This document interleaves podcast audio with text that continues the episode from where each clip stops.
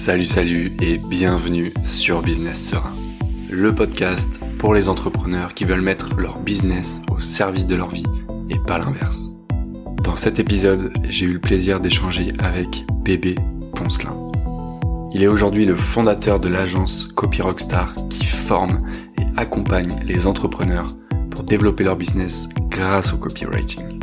Mais tu verras qu'il est aussi un formateur, un coach ainsi qu'une personne qui s'y connaît dans le business et nous partage pas mal de petites pépites qui j'espère te plairont.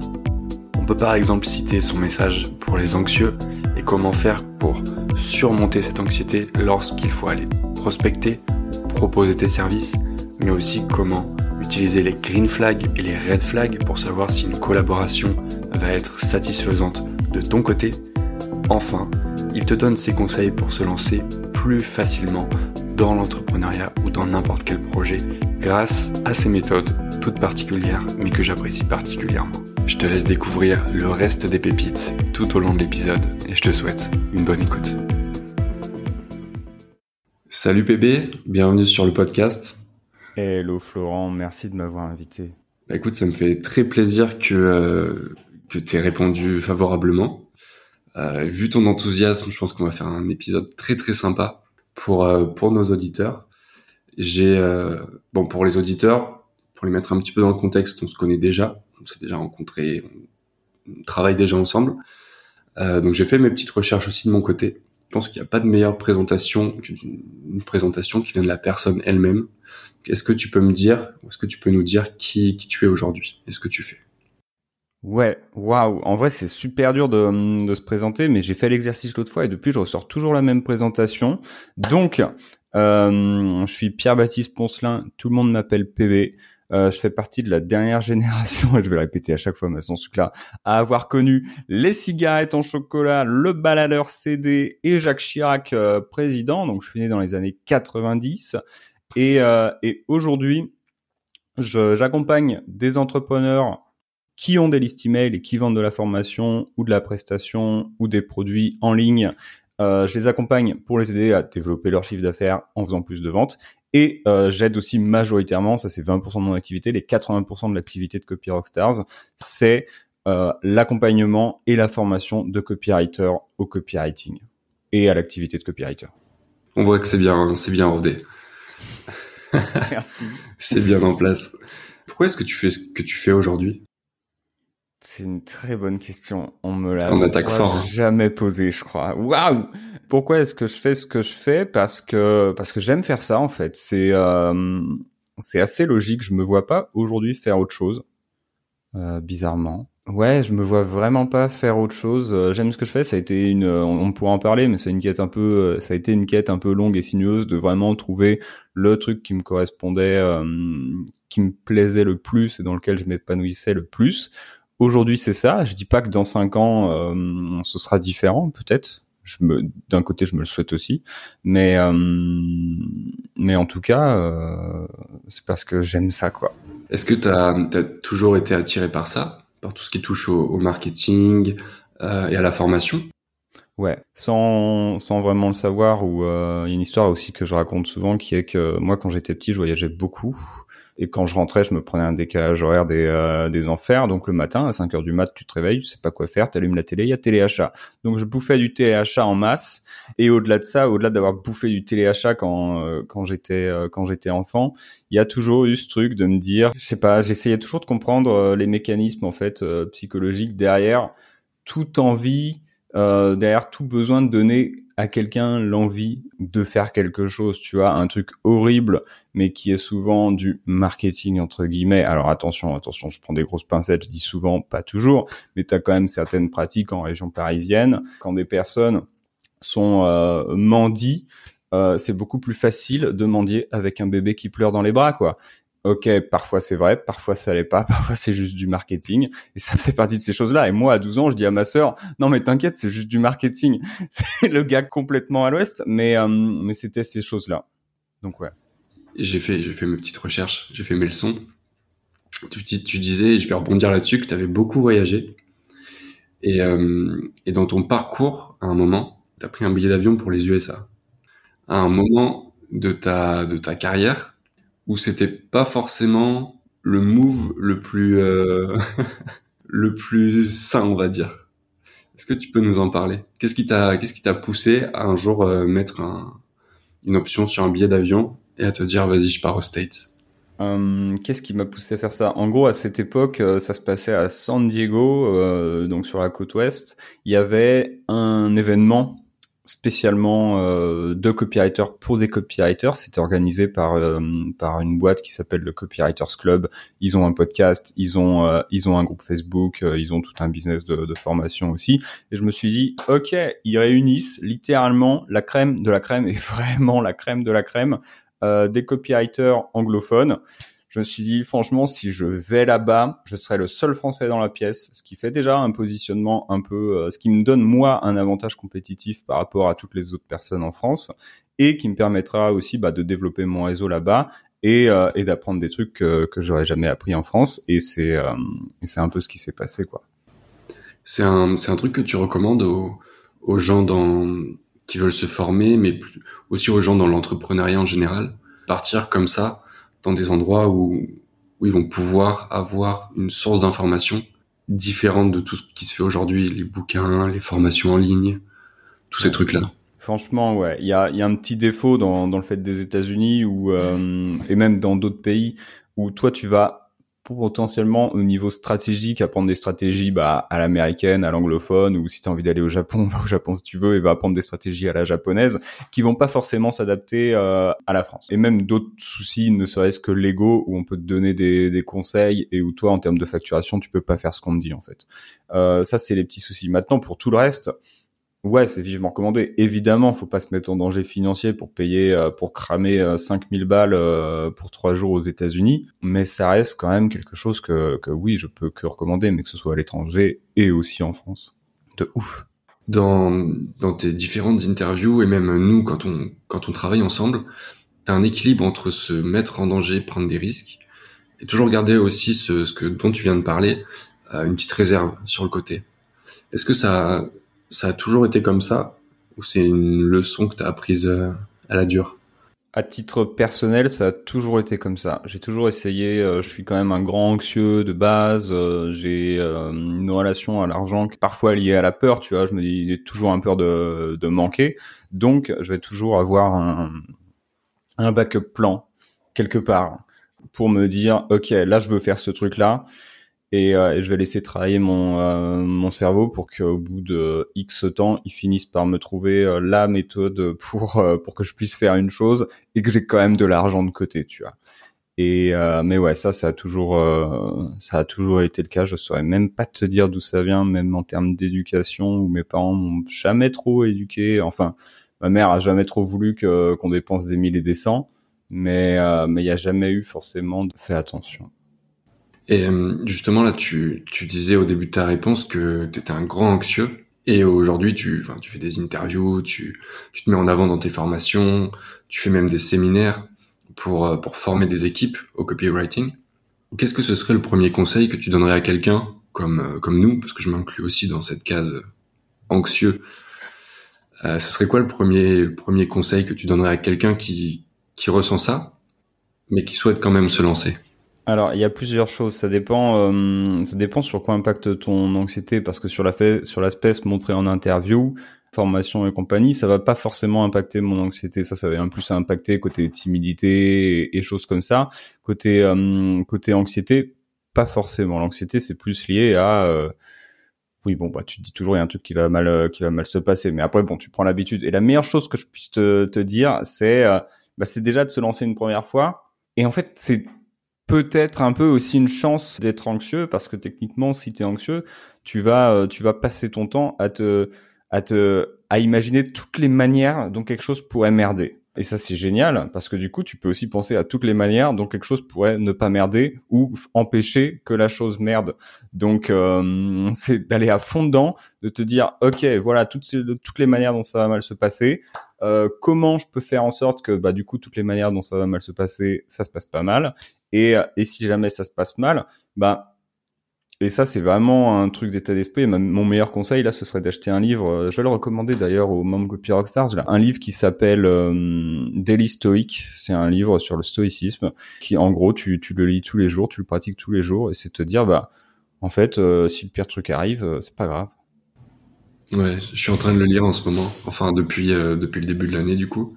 Et tous les c'est intéressant parce que tous les jours, t'as la, ça commence par une citation d'un grand, euh, d'un grand philosophe antique, Sénèque, euh, qui, qui vous voulez. Et ensuite, le, c'est Ryan Holiday? Ouais, qui, qui l'a écrit, ouais. Ça, ouais.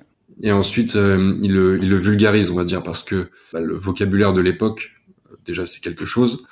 donc lui vulgarise et apporte, apporte sa perspective pour justement nous donner les clés pour mettre en application la, la citation du, du stoïque qui, qui correspond à un jour. Est-ce que tu t'es mis en place des règles quand tu travailles sur un projet ou avec un client ou un prospect potentiel pour t'aiguiller et te dire ok cette personne est faite pour moi, cette personne va me correspondre ou bien pas du tout? Ouais, il y a un certain nombre de de red flags ou de green flags on va dire qui euh, qui existent. Le premier truc c'est bah vraiment l'énergie que je vais avoir en discutant avec la personne. Donc moi, quand, quand je veux bosser avec quelqu'un, je vais toujours. Euh, alors ça va pas forcément compter pour tous les clients, euh, par exemple des formations où là je peux pas faire des zooms avec tout le monde. Mais bon, selon les formations, plus les gens ont accès à moi, plus on va les, euh, on va trier justement pour pour éviter cette situation dans laquelle je serais pas bien. mais c'est de se dire, ok, déjà, est-ce que ça fit bien quand quand je parle avec cette personne? Ou euh, juste en parlant avec, euh, bah, soit mon énergie baisse, euh, soit la personne me saoule, soit j'ai envie de lui donner des claques. Quoi.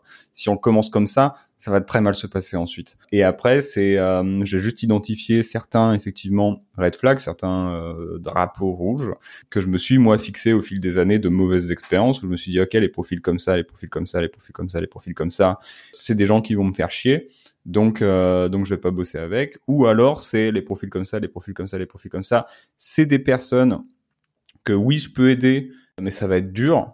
Donc je préfère donner euh, je préfère donner ça à quelqu'un d'autre. Moi j'ai envie de jouer en mode facile quand je joue à des jeux vidéo. Généralement au début je commence en normal et après je me dis vas-y casse les couilles je passe en facile et je veux juste vivre l'histoire. Je fais pareil dans le business. Et c'est ces trucs là que j'ai identifiés au fil des années qui me font dire est-ce que oui est-ce que non je vais bosser avec quelqu'un Ouais, c'est intéressant parce que bah, quand tu dans les personnes qui vont nous écouter, il y a probablement des gens qui veulent se lancer ou qui se sont déjà lancés, mais qui euh, et je peux tout à fait m'identifier à cette à cette peur, c'est que quand tu as quelqu'un en face de toi, tu as, aussi envie de le signer parce que c'est un un peu de sécurité.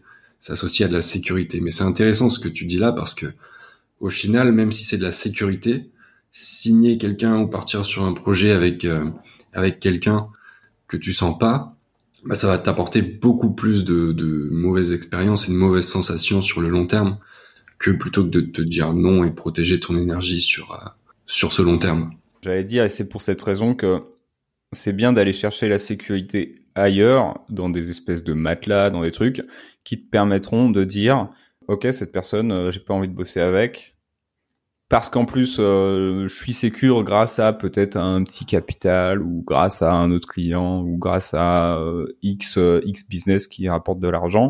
Du coup, je peux me permettre de dire non à cette personne et, et j'en ai pas besoin. Et c'est vraiment ça moi qui m'avait le plus aidé. C'est je me disais ok là au niveau à l'époque niveau thune c'était pas fou, mais mais malgré tout j'ai quand même continué à me dire sur mes premiers clients non si c'est un client qui te fait chier ça va être vraiment la merde et, franchement, quand c'est des prestations à 1000 balles, quand tu fais vraiment le calcul, que tu mets toutes les choses en perspective, t'es pas à 1000 balles près, quoi. Ouais, je vois ce que tu veux dire. Il y a une expérience en particulier qui t'a qui t'a marqué et qui a provoqué justement ce cette création de red flags, une expérience où tu t'es dit euh, non là c'est plus possible. Ce genre de choses, j'en veux plus. Mais euh, mes premiers clients, je pense. je pense que c'est vraiment les premiers clients. Après, ça n'a pas été, euh, ça a pas été aussi euh, violent que, euh, que certains copywriters que j'accompagne ou certains me racontent des trucs où je me dis ah ouais putain j'ai de la chance. Mais mais les premiers clients c'est tu vas voir quelqu'un, tu lui dis vas-y on bosse ensemble, je te fais et j'ai fait toutes les heures de débutant. Je me paye sur les résultats, je te fais le taf et tout, j'ai rien cadré, j'étais là, je suis là, je te couvre, super, tu couvres la personne, mais là on a rien à foutre, tu vois jamais, tu vois là jamais l'argent. Donc je me suis dit bon bah déjà les gens qui qui payent pas ou sur le sur le résultat, bon là tout tout était quand même majoritairement de ma faute.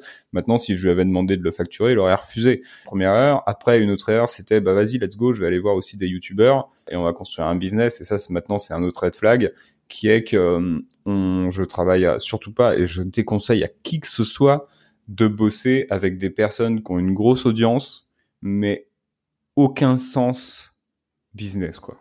Parce que tu vas devoir les, les former, les accompagner? C'est ça. Il va falloir que tu fasses deux des machines à argent déjà sur un premier truc. Ça c'est le premier truc que tu dois tout construire, mais ça c'est euh, en tant que copywriter ça peut être notre taf. Mais euh, il va surtout falloir que tu fasses deux des entrepreneurs. Ça par contre c'est pas forcément notre taf c'est pas là où on est le meilleur et c'est un putain de nid en merde. Donc vivement décommandé quoi. Et je voudrais, euh, je voudrais rebondir sur un truc parce que donc là tu as dit que c'était, il y avait certaines choses qui étaient notre taf et d'autres qui n'étaient pas notre taf. Comment tu fais pour parce que c'est quelque chose moi qui m'est arrivé personnellement et ça doit parler à pas mal de personnes quand ton client te demande des choses qui, qui sont en dehors de ce que vous avez convenu, comment est-ce que tu, tu l'amènes à, à, réaliser ou à tout simplement dire non à des demandes qui rentrent pas du tout dans ce que dans ce qui était prévu à la base. Alors pour le coup, j'ai eu déjà beaucoup de chance avec les clients ensuite euh, après mes erreurs euh, avec les clients que j'ai eu puisqu'ils respectent aussi euh, ils respectaient toutes ces choses là mais le vrai sujet c'est en fait c'est comment tu cadres les choses au début. Moi je cadre toujours les choses au début d'une manière où derrière le client n'a aucune raison de me demander des trucs en plus ou des trucs qui sont pas inclus dans, dans la prestation que je vais cadrer puisque c'est moi qui vais arriver auprès d'abord du prospect et de lui dire voilà ce qu'on va faire, voilà ce qu'on va faire, voilà ce qu'on va faire, voilà ce qu'on va faire, voilà ce que tu vas avoir, voilà ce que tu vas avoir, voilà ce que tu vas avoir. La personne elle dit ok, let's go, on fait la mission et c'est toujours euh, c'est toujours moi qui vais c'est le moi le client me dit jamais quoi faire, c'est toujours moi qui dis quoi faire au client.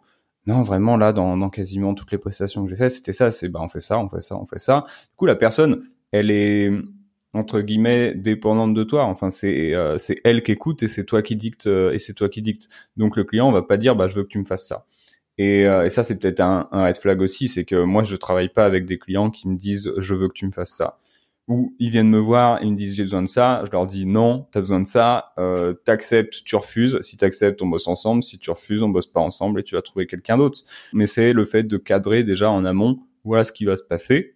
Et je suis pas ton exécutant en fait. Et j'ai jamais eu à dire ça à qui que ce soit parce que j'ai toujours éliminé les personnes qui voulaient des exécutants au moment de, de, décider de bosser avec ou pas.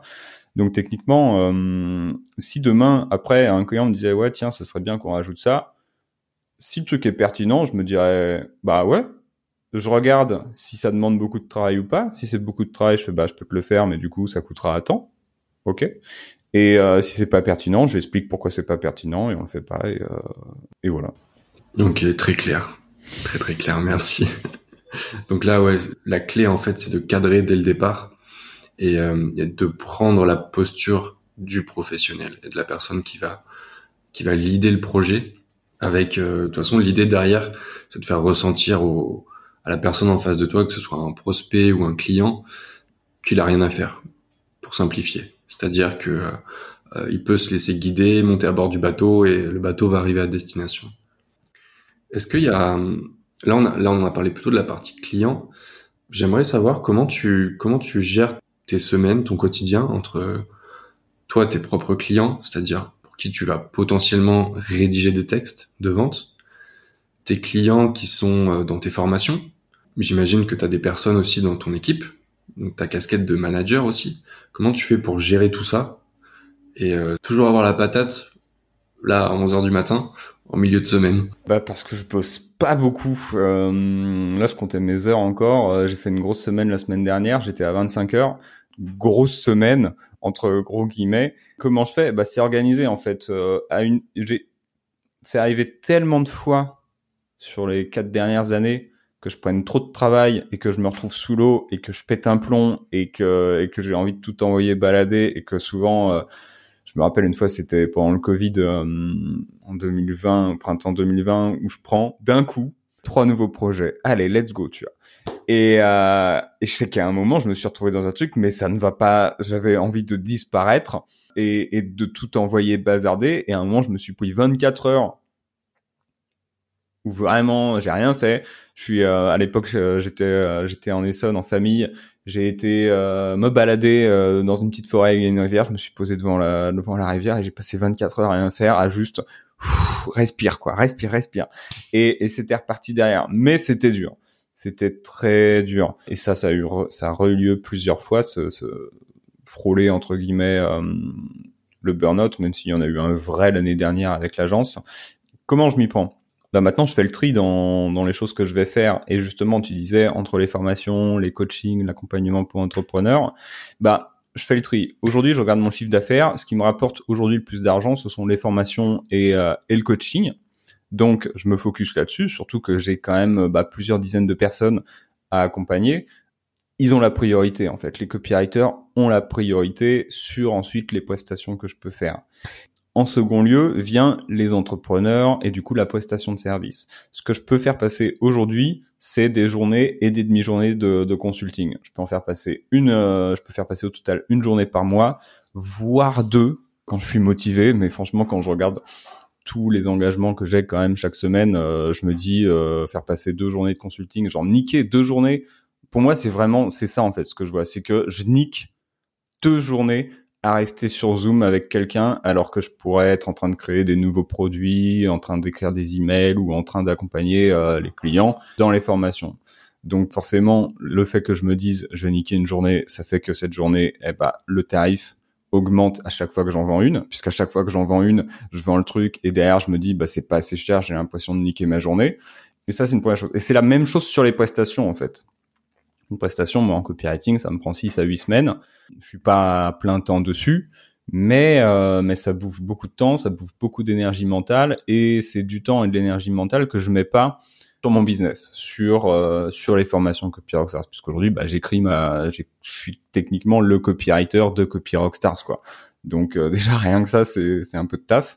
Et c'est pour ça que maintenant les les prestations pour des clients, bah les les tarifs sont devenus tellement prohibitifs que là, de la prestation pure, euh, vraiment un lancement de A à Z, moi j'en ai pas fait depuis depuis quelques mois parce que j'ai pas envie et parce que le tarif est abusé et un peu abusé pour euh, pour beaucoup de personnes euh, dans ma cible. Automatiquement, ça limite et moi ça me permet de préserver mon temps. Et là, comme on a bien cadré les formations Copy Rockstars, je me dis oui, je peux faire de la de la prestation de service, je peux reprendre vraiment sérieusement la chose mais maintenant, en fait, comme j'ai euh, une entreprise qui rapporte euh, bah, beaucoup d'argent et qui me met très très bien, je vais faire que des prestations où vraiment, vraiment, vraiment, vraiment, vraiment, ça m'excite à mort de le faire et je, et regretterais de pas le faire. Et là, en outre, bah moi, j'ai personne pour l'instant qui m'a contacté avec quelque chose où je me dis ah putain, faut vraiment que je le fasse. Ce serait quoi justement les, projets où tu te dirais euh, faut vraiment que j'y aille là? Là, je saute direct sur l'opportunité. Ouais. Moi, je veux faire quelque chose dans le vin. Quoi que ce soit, je m'en fous dans le pinard. Que ce soit de la formation, que ce soit vendre des bouteilles, que ce soit quoi que ce soit. Ça, ça, ça, ça m'exciterait.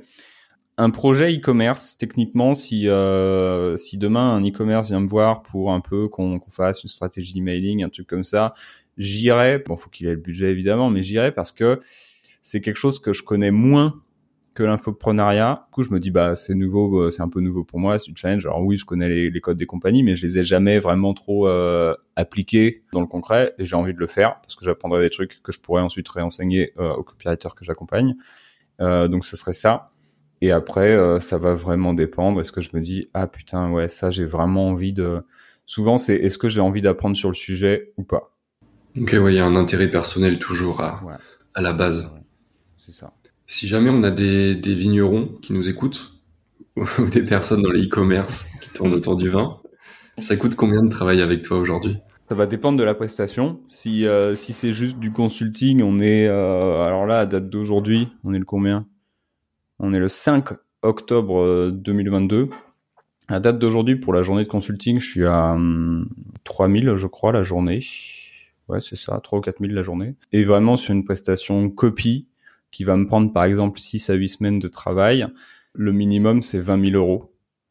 Et parce que techniquement c'est euh, le temps que je vais allouer euh, à un projet comme ça, si je l'alloue à Copy Rockstars, ça me rapporte entre 20 et, et 40 000 euros. Donc euh, donc je peux pas descendre, je peux pas descendre en dessous, je perds de l'argent quoi. Ça, ça n'a pas toujours été tes prix, on est d'accord? Non, non. Pour les, pour les gens qui nous écoutent, ouais. non, non, ça n'a pas toujours été mes prix. D'accord, je vois, c'est, c'est intéressant pour, pour les, les auditeurs parce que, bon là, tu nous parles de prix qui vont probablement faire bondir certaines personnes, mais il faut aussi que, euh, je pense qu'il faut être clair sur le fait que euh, il y a des personnes qui sont prêtes à payer ce prix-là. Ouais. Aujourd'hui, pour travailler avec toi. Pour travailler avec moi, je sais pas. Ça dépend. Pour travailler avec plein de gens, sûrement. Mais euh, mais oui, il y a des gens pour qui euh, pour qui cette somme n'est pas énorme. Dans dans le domaine de de la formation en ligne, J'en connais pas beaucoup qui euh, qui mettraient euh, qui mettraient 20 000 balles dans un copywriter, ça c'est clair. Donc euh, s'il y a des copywriters qui veulent qui qui nous écoutent et qui se disent je veux facturer 20 000 balles dans dans la formation en ligne, c'est pas le bon marché. C'est clairement pas le bon marché pour ça. En tout cas, tu peux faire 20 000 balles sur un horizon de 1, 2, 3, 4 mois peut-être, 5 000 euros par mois là, c'est pas déconnant. Par contre, sur un horizon de, de, de 6 semaines, c'est un peu plus c'est un peu plus tendu. Mais euh, si tu vas chercher vraiment des plus grosses boîtes euh, pour qui font euh, plus de plus de 10 millions, on va dire au moins par an, bah 20 000 balles, ça va, ça peut aller assez vite quoi. Ça t'est ça t'est déjà arrivé sur un projet de passer complètement à côté du projet en termes de résultats?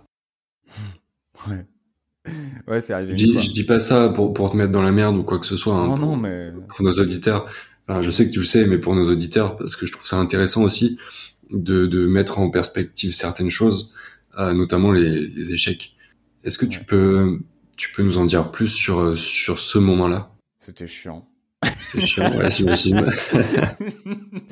euh, ce moment-là, c'est vraiment un lancement où euh, on était à fond dans l'agence, on était dans le pic de l'agence. Je commençais peut-être aussi un peu trop à prendre la confiance, donc ça fait pas de mal de temps en temps une, une petite claque comme ça. En tout cas, je prenais trop la confiance en mes méthodes et, euh, et j'ai suivi mes méthodes et ça a pas fonctionné à ce moment-là. J'ai fait ah où en gros on visait 80 000 balles sur un lancement avec une cliente, c'était euh, c'était carrément atteignable et, euh, et on en a fait 15 et, et au passage euh, on a euh, tué entre guillemets la cliente parce qu'on l'a fait quand même pas mal bosser avec des, des ateliers, des lives, des trucs comme ça. Et je me dis putain quelle connerie. Euh, c'est là, c'est vraiment une fois où je suis passé à côté, mais en fait, on avait enchaîné les conneries. Euh, parce qu'en fait, le, le truc, c'est qu'il y avait des émotions qui étaient incluses dans la prestation parce que je bossais avec des potes. Maintenant, quand je vais, quand je bosse avec des potes, soit les tarifs sont réduits massivement d'une manière où euh, ok c'est t'es un pote je te rends service moi je fais juste en sorte d'être flat et tout le monde est content tu vois mais faut pas que ça engage trop de mon temps et de mon énergie non plus. Euh, ou alors je trouve un autre moyen de te rendre service sur un lancement. Euh, là, en outre, non, c'était mes tarifs tout à fait normaux. Et en fait, euh, le truc, c'est que j'ai laissé passer trop de choses. J'ai laissé passer plein de plein de red flags. J'ai laissé passer plein de trucs qui n'auraient pas dû être laissés passer si euh, si ça avait pas été des potes en fait. Je pense que eux aussi ont laissé passer des trucs qui auraient qu'ils auraient pas dû laisser passer si j'avais pas été leur pote. Et ça, ça a fait qu'à la fin, euh, oui, on a fait le lancement, oui, on a fait de l'argent, tu vois, 15 000 euros, bon, c'est pas mal, au moins ils étaient rentables sur la prestation de l'époque, mais euh, mais ça reste quand même euh, par rapport aux objectifs très en dessous. Et c'était juste un enchaînement d'erreurs, quoi. Comment tu passes à autre chose une fois que bon voilà les résultats tombent, c'est pas ce qu'on voulait, c'est loin de ce qu'on voulait. Oui, une remise en question, j'imagine, des deux côtés. Comment tu ensuite tu, passes à autre chose? Tu est-ce que avec la cliente tu repars sur un nouveau projet? Comment t'amènes les choses, toi? Comment ça s'est passé? Ça a été un peu dur pour tout le monde. Euh, en soi, la, cliente, enfin c'était une petite petite équipe, euh, voulait qu'on bosse ensemble. En soi, moi là, j'étais en mode euh, waouh, ça a tellement été une galère que je sais pas si j'ai envie de me refoutre dedans. Tu tires les leçons. Le plus important, c'est toujours tirer les leçons. Pourquoi ça a merdé? Et quand les leçons, c'est bah ça a merdé parce que ça, ça, ça, ça, ça. Moi, je me suis dit au final, ok, j'ai pas forcément envie de continuer. Compte tenu de, des résultats du truc, la cliente, elle, nécessairement, elle avait pas envie non plus forcément de réinvestir, je pense. On n'en a jamais vraiment parlé de son côté de ça. Je pense pas qu'elle avait envie de réinvestir entre 8 et 10 000 balles puisque c'était mes tarifs à l'époque pour de la prestation, alors qu'elle vient juste de faire rentrer seulement 15 000 euros sur les, on faisait rentrer 80 000 c'était reparti. Là, fallait faire quand même des décisions où valait mieux relancer des produits qui marchaient déjà pour faire de l'argent que, repartir sur autre chose en fait. Comment tu vas de l'avant Tu tires les leçons. Bon, moi après j'ai mis le nez dans l'agence et j'ai fait un burn-out, donc c'était pas non plus la meilleure solution. Mais euh, mais tu tires les leçons, t'en discutes et euh, t'avances, tu vois. Au niveau du, burn-out justement, vu que tu l'amènes sur la table, comment est-ce que ça se passe aussi l'après burn-out? Parce que bon déjà tu t'enfonces petit à petit, j'imagine, dans dans ces sensations, dans cette perspective qui qui te ronge petit à petit. Qu'est-ce que tu décides de faire au moment où tu réalises que là, c'est plus possible quoi? Euh, Il y a eu plusieurs étapes. Je sais pas si on peut parler à proprement parler, si on peut dire complètement burn-out, parce que tu as des gens qui vivent des vrais burn-out où derrière, il faut limite un suivi médical. Moi, j'ai pas eu besoin d'un suivi médical, j'ai eu besoin d'un suivi euh, d'alcoolémie plutôt.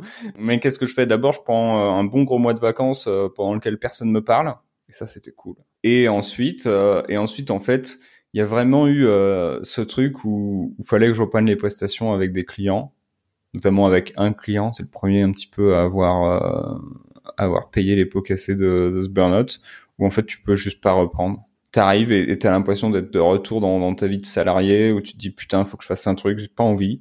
Et là je me dis bah on arrête en fait.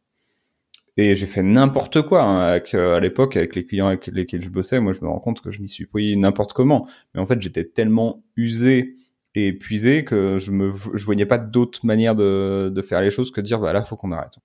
Point. C'est intéressant ce que tu dis parce que on voit une certaine facette des gens sur les réseaux sociaux, notamment des entrepreneurs. Bon, on peut facilement aussi oublier que bah, comme nous, en tant qu'entrepreneurs, les gens ils ont aussi leur euh, leur vie à côté et certaines galères. Dans ton parcours, il y a, y a, un truc que je trouve vachement intéressant, c'est que tu as un côté euh, très pragmatique, mais tu as aussi une grosse capacité à t'écouter. Et il y a un, un, équilibre que je me demande comment est-ce que tu fais pour aujourd'hui garder cet équilibre après avoir euh, vécu tout ça? Tu te mets des, des règles pour protéger ton énergie ou tu fais confiance à ton intuition? Plus que des règles, j'ai des euh, j'ai des grilles de lecture de de ce que je fais, de ce que je ressens, et je m'efforce régulièrement de prendre euh, du recul euh, sur les choses. Parfois j'y arrive, parfois j'y arrive pas. Une fois que quand elle est dedans, elle est dedans. Mais par exemple, et ça c'est tout ça c'est que grâce à, à mes clients et leur formation parce que j'ai aussi appris des trucs de fou dans leur formation, surtout sur le terme de, de gestion d'énergie et de connaissance de soi où euh, il y a des périodes du mois où je vais être à fond, tu vois. Il va y avoir près de 10 jours où je vais vouloir lancer 10 000 projets. Et plusieurs fois, je l'ai fait. Plusieurs fois, j'ai lancé 10 000 projets. Sauf que dès que tu as terminé ces 10 jours, tu te retrouves dans une période du mois où euh, bah, ton énergie ralentit. T'es voilà, t'es plus fatigué. Euh, en gros, il y a à peu près, moi je sais que sur un mois, il y a à peu près ouais deux, deux, trois périodes. Une période à fond, une période très fatiguée et une période j'ai envie de tout péter. Voilà, c'est les trois périodes qui, qui s'alternent en, en, continu. Et en fait, dès que tu as hum, compris ça et dès que tu as mis le doigt dessus, tu peux prendre du recul dessus. C'est ah putain là je suis en train de lancer plein de projets, mais peut-être que dans cinq jours ces plein de projets je vais pas du tout les assumer. Donc ces projets je vais les noter et je vais pas tout lancer en même temps parce que ce serait une connerie parce que ça j'ai déjà fait et derrière euh, je peux te dire que hum, que bah quand tu te retrouves avec quatre projets à mener de front et l'énergie d'un bulot, c'est très dur. C'est très très dur. Et, euh, et c'est pareil quand j'ai envie de tout péter. Euh, je me dis, et souvent au bout d'un moment, euh, quand j'en discute avec des gens, et ça c'est important de pouvoir aussi en discuter euh, avec d'autres personnes, de s'entourer de, de, gens comme toi, entrepreneurs, copywriters ou quoi. Et, et je m'entends en fait souvent le dire, c'est putain là j'ai envie de tout péter. Et, et à chaque fois qu'il y a une phrase qui sort où j'ai envie de tout tout virer, j'ai envie de tout éliminer, euh, à chaque fois que cette phrase sort, ça me fait le déclic de dire ah c'est peut-être euh, la fameuse période où euh, où j'ai envie de tout péter. Donc on prend note et puis on en rediscute dans, une semaine quand quand je serai de meilleure humeur quoi. Ouais, je vois ce que tu veux dire. Je suis en plein dans cette période. je vois très très bien ce que tu veux dire.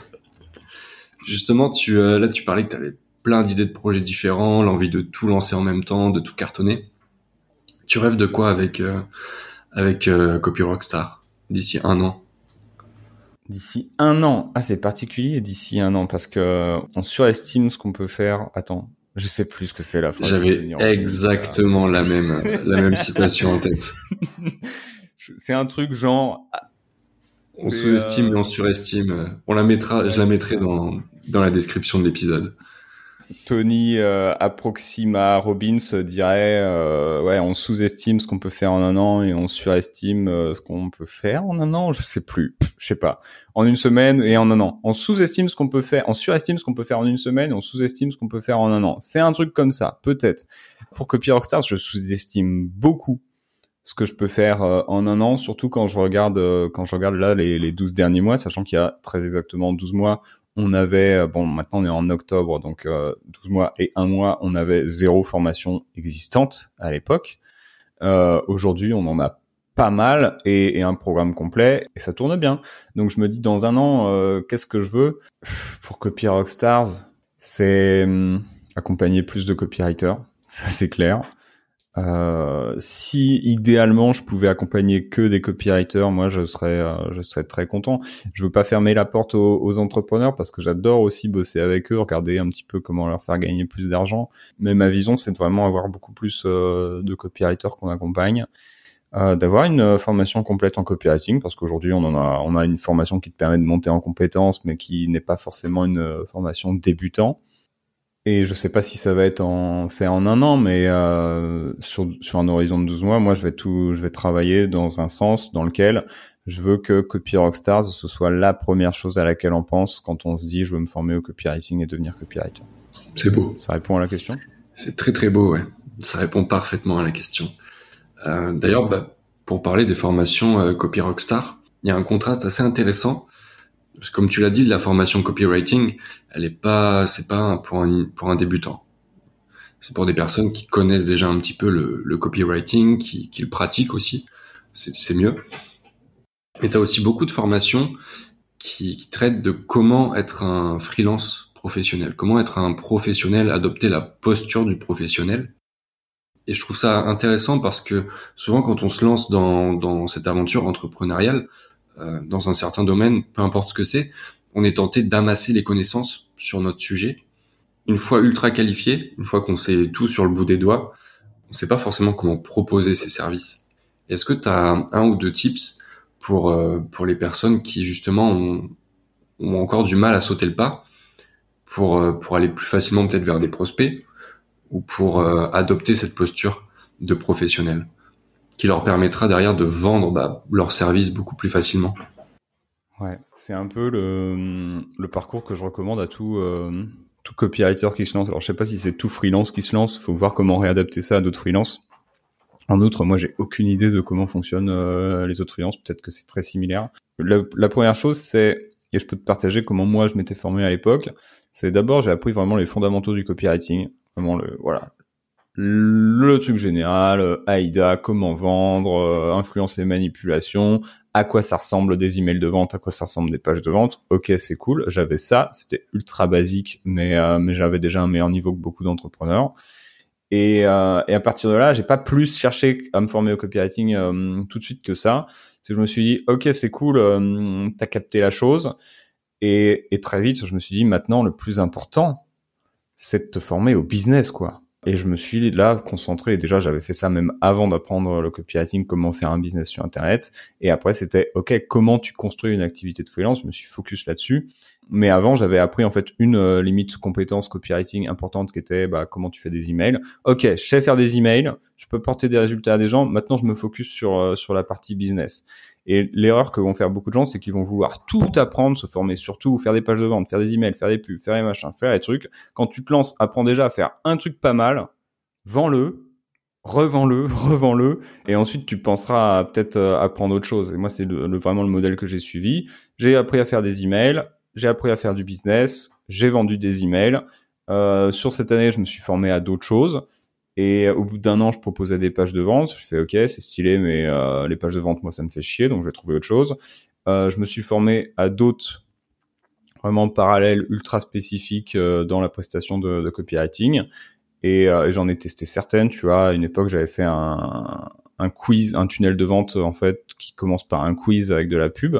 C'était hyper marrant à faire. C'était hyper long et, et difficile, mais hyper fun. J'ai vraiment kiffé. Ça, paf, euh, après euh, deux ans comme copywriter, je me forme sur le sujet, j'en fais un. Est-ce que je continue d'en faire Est-ce que je continue pas d'en faire? Et ainsi de suite. Mais il faut déjà choisir une chose ultra spécifique dans laquelle tu vas devenir bon, dans laquelle tu vas devenir bonne et vendre tes services. Tout à l'heure, on parlait d'anxiété. Je trouve ça intéressant parce qu'il y a euh, anxiété, les, personnes qui sont introverties, ton naturel plutôt plutôt réservé. Quand tu es dans cette situation-là, comment tu vas justement vendre tes services, les proposer? Est-ce que tu fais une prospection de gros bourrins parce que c'est ce qu'on te dit de faire un peu partout? Ou est-ce que tu as des, des, petites astuces pour, pour justement attaquer un petit peu plus facile, attaquer le jeu vidéo en, en mode débutant, comme tu le disais tout à l'heure? Ouais, franchement, ce que je recommande le plus, c'est de mettre copywriter dans ton nom sur Facebook et d'aller sur les groupes Facebook en disant que tu vas bosser gratos. C'est faux. Euh, absolument pas. Ça, c'est ce qu'il faut absolument éviter. Je le dis parce que je le vois encore trop souvent et je comprends qu'on fasse l'erreur puisque plein de gens le font. Donc tout de suite, tu te dis, bah c'est peut-être que ça marche. Non, ça marche pas. Euh, enfin, si peut-être que ça marche en fait, j'en sais rien, mais ça attire souvent des clients de merde. Maintenant que que j'ai passé cette euh, cette vanne, j'ai du coup perdu le fil de la question. C'est génial. Euh, comment je vais aller chercher des clients? Il y a un truc en fait, donc non pas de la prospection de gros bourrins, même si euh, j'ai rencontré des personnes qui faisaient de la prospection de gros bourrins et, euh, et ça fonctionne et tant mieux pour eux. Moi ça me parle pas vraiment, c'est pas mon truc et puis ça attire aussi une certaine typologie de clients. Moi ce que je vais faire et avant ça, c'est vraiment te, te dire parce que quand tu dis aller chercher des clients, il y a toujours le, le besoin qui est là et il y a toujours le bas, le besoin de sécurité, le besoin de faire rentrer de l'argent. Et du coup, tu vas te dire, bah, je vais aller vendre mes services. Mais non. Le but, c'est pas de vendre tes services. Le but, c'est d'identifier des personnes qui en auraient besoin et de leur proposer. Donc, tu peux faire tous les trucs que tu veux, que ce soit de la prospection, que ce soit moi, comme j'ai beaucoup fait, aller à des événements, que ce soit faire du porte-à-porte. Tu veux pas y aller pour vendre tes services, tu veux y aller pour savoir si la personne en face de toi, elle a besoin de tes services. Premier truc. Si elle en a besoin, tant mieux. Tu peux en discuter, creuser son besoin et voir si tu es la bonne personne pour le faire. Et à ce moment-là, proposer. Donc, ça fait déjà deux barrières à l'entrée qui est que est-ce qu'elle a besoin de mes services? Oui, non. Est-ce que je peux l'aider? Oui, non. Et quand elle est de oui, ok, là, let's go. Euh, ça, c'est le premier truc à garder en tête. Si t'as si as un non à un endroit, c'est mort. Ça sert à rien d'y aller, même pour tout l'argent du monde. Si la personne elle a pas besoin de tes services, bah, va pas te payer. Et si toi tu peux pas l'aider, ça va être la merde. Donc, euh, donc ça c'est le premier truc. Et après, euh, comment trouver des clients? Des stratégies, il y en a des tas. Ça, ça, va, ça va dépendre de la personne qui, euh, qui nous regarde, qui nous écoute.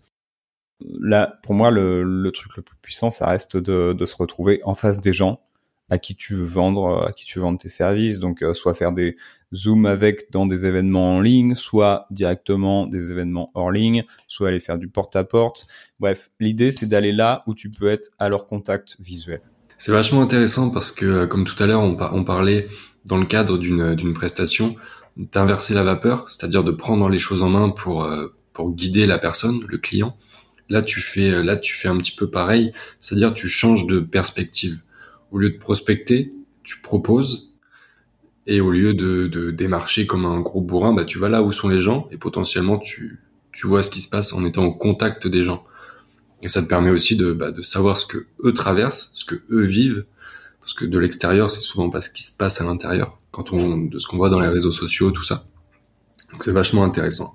Merci PB pour euh, pour toutes ces choses-là. J'ai euh, deux trois petites questions pour toi, mais avant, j'ai un petit message pour euh, pour les auditeurs, parce que je ferais pas bien mon boulot si si je faisais pas un petit appel à l'action. Si ce que PB raconte, ça vous parle, déjà envoyez-lui un max de love sur les réseaux sociaux. Où est-ce qu'on te retrouve? On me retrouve euh, soit sur LinkedIn à PB Poncelin, je crois, euh, soit sur euh, Instagram à copyrockstars, c o p y r o c k s t r s ou directement sur copyrockstars.com. Alors à savoir que sur LinkedIn, PB est la personne qui fait les posts les plus courts avec le plus de gifs possible et les plus drôles. C'est vrai que récemment j'avais quand même un peu un peu la flemme de faire des posts longs donc euh, je poste deux phrases, l'idée passe et puis c'est plié quoi. Ouais, je me régale à chaque fois. Et pour les auditeurs, bah écoutez, si cet épisode vous parle, n'hésitez pas à le partager avec une personne de votre entourage à qui ça pourrait parler. Et moi, je vais poser mes deux petites questions à PB avant de finir cet échange.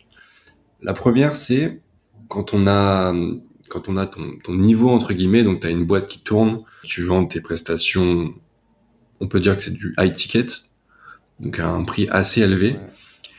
C'est quoi tes, tes difficultés à l'heure actuelle? C'est quoi tes challenges du moment? C'est une bonne question. Justement, parlons. Euh, j'avais envie de parler de ça tout à l'heure quand on parlait dans le CT, mais ça s'y prêtait pas. C'est que en moyenne, trois soirs par semaine, je pense, je vais avoir un moment de fébrilité où je me dis mais comment je vais faire quoi. Et, euh, et peu importe en fait où t'en es, il y a toujours un moment où tu te dis comment comment je vais faire. Moi, ça arrive en moyenne trois fois par semaine. Euh, à ce moment-là, je me dis ah mais attends, regarde l'heure qu'il est, il est 22 heures, t'es devant la télé, je viens de manger un truc un peu sucré, donc moi ça déclenche tout de suite. Je sais pas comment ça fonctionne, mais ça déclenche des pics d'anxiété.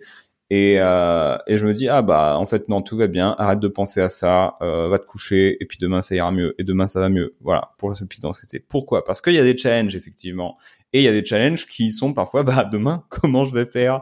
Parce que hum, parce que c'est ça aujourd'hui le challenge euh, surtout dans les formations de copy rockstars puisque je me je me fais pas trop de soucis sur le fait que oui si j'ai envie de vendre de, plus de, de prestations je peux vendre plus de prestations. Si je mets des efforts dedans ok let's go euh, maintenant, c'est pas forcément ce que j'ai envie de développer le plus. Moi, ce que je veux développer le plus, c'est quand même euh, le, le, pôle formation de Copy Rockstars. Et le challenge numéro un de la boîte aujourd'hui, c'est de réussir à réitérer tous les mois, en fait, euh, les succès qu'on a eu qu'on a eu ces derniers mois parce que là ça fonctionne. Maintenant on a une trésorerie qui est pas non plus euh, voilà c'est pas le coffre de Picsou quoi. Et t'as toujours une peur que demain ton euh, ton CA tombe à zéro. Si demain mon CA tombe à zéro, je me dis ok bon ça va on a on a de quoi tenir dans tous les cas. Mais t'as pas trop envie que ça se reproduise non plus tous les mois parce que justement il y a une équipe enfin il y a une équipe pour l'instant là on est on est deux deux et demi là en ce moment. Euh, mais il y a des investissements euh, qui partent tous les mois. Moi je sais que pour que pour être euh, pour être flat, en gros, il faut que il faut que fasse rentrer au minimum 12 000 euros 12 000 euros par mois pour payer euh, tout ce qu'il faut payer pour faire tourner la boîte, tous les investissements que j'ai, dont mon salaire. Et du coup, le challenge, c'est de te dire bah comment tu fais en sorte que bah déjà tu sois à 12 000, mais bon 12 000 c'est bien, mais quand t'es euh, quand à l'équilibre c'est quand même pas fou. Euh, comment tu fais en sorte de, de faire passer ces 12 000 à 20 000 et réitérer tous les mois et, euh, et le faire sans travailler plus, le faire euh, en continuant d'accompagner bien les clients que tu accompagnes. Et ça, c'est un challenge. Et ce challenge, il est lié à un sous-challenge qui est, aujourd'hui, c'est des questions qu'on se pose dans la boîte, qui est euh, est-ce que est-ce que notre marché se développe suffisamment vite pour assurer aussi le développement de notre entreprise, c'est-à-dire que là, on vend à des copywriters en outre, mais on vend à des copywriters déjà formés au copywriting. Donc euh, pareil, c'est pour être niché, c'est niché quoi. Il y en a, mais euh, mais il y a des moments où tu te dis euh, oui, le marché va continuer à grossir, mais ce qui va continuer à grossir à la vitesse à laquelle moi je veux ensuite développer aussi mon chiffre d'affaires. D'où la réflexion sur le fait de proposer aussi une formation vraiment débutant pour que pour que dès qu'on pense copywriting en France, on pense copy rockstar. Exactement. Est-ce qu'il y a hum, un film, une série, un bouquin que tu recommandes toujours et que tu euh, t'aimerais recommander aujourd'hui aux auditeurs Ouais. Et bah tu sais quoi, d'habitude je recommande toujours un bouquin. Euh, niveau film, là j'ai pas grand chose, mais il y a un docu Netflix que, que je recommande encore et encore et encore. Je sais plus vraiment pour quelle raison, mais, euh, mais moi je kiffe me le refaire régulièrement c'est The Defiant Ones, D-E-F-I-A-N-T, euh, Ones plus loin O-N-E-S, qui, euh, en gros, le pitch de départ, c'est on est à l'époque où Apple décide de faire un deal avec Dr. Dre pour racheter Beats et pour, pour vendre les casques là. Je crois qu'il rachète Beats, ouais. Ça commence par là, le truc fuite, c'est la merde.